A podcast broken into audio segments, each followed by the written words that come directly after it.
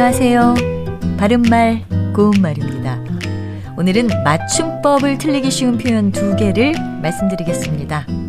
먼저, 많은 고생을 했다고 할 때, 별의별 고생을 다 했다. 이렇게 표현하죠. 별의별은 글자로 쓸 때는 별의 별이라고 쓰고요. 발음은 별이별 또는 별의별이라고 합니다. 간혹 별아별이라고 하는 분도 있던데요. 이것은 맞는 표현도 아니고 맞는 발음도 아닙니다. 별의 별은 보통과 다른 갖가지의라는 뜻의 관형사인데요. 첫 번째와 세 번째 글자는 모두 한자 달을 별자를 쓰고요. 두 번째 음절은 의자를 씁니다. 여기서 의는 격조사에서 온 것이기 때문에 별의 별 이렇게 발음합니다. 관형사 별별은 별의별과 같은 뜻을 가진 표현입니다. 예를 들면 친구와 연락이 안 되자 별별 생각이 다 들었다.